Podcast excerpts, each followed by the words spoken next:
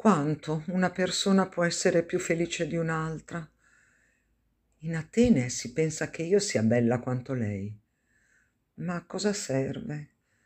Demetrio non se ne accorge e non vuole saperne di ammettere qualcosa che, ad eccezione di lui soltanto, ammettono tutti gli altri.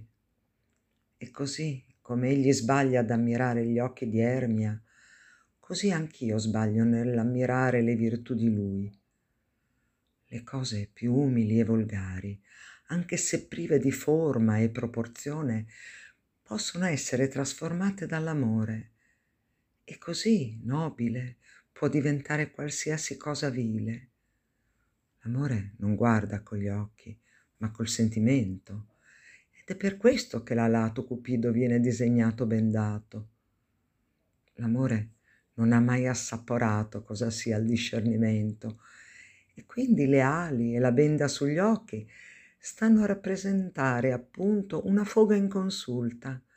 E per questo si dice che amore è un bambino, perché tanto spesso si inganna nella sua scelta. E come i bambini nei loro giochi non si fanno scrupoli a mancarsi di parola, così il bambino amore è ovunque, sempre spergiuro.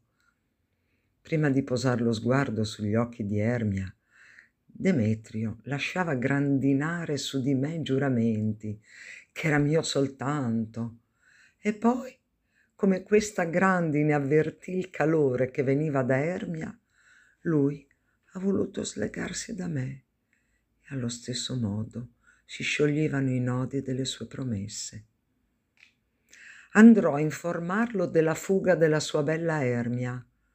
Già so che correrà al bosco per inseguirla, e se in cambio di questa informazione otterrò un po' della sua gratitudine, anche se mi costerà un gran prezzo, sarò comunque ben rimpagata.